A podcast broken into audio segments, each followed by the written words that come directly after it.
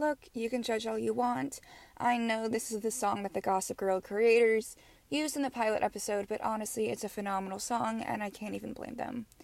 If you need any proof that it really is a great song, my dad, Mark Walsh, really loves this song, and his music taste has hardly evolved from 1983 Talking Heads. And if you need any other reasoning, well, my dear good friend Ingrid absolutely cherishes this song, and she is Waylon Jennings, country blood, tried and true to her very, very core. But even she makes an exception because you know what? It's a damn good song. So enjoy. Happy Tuesday.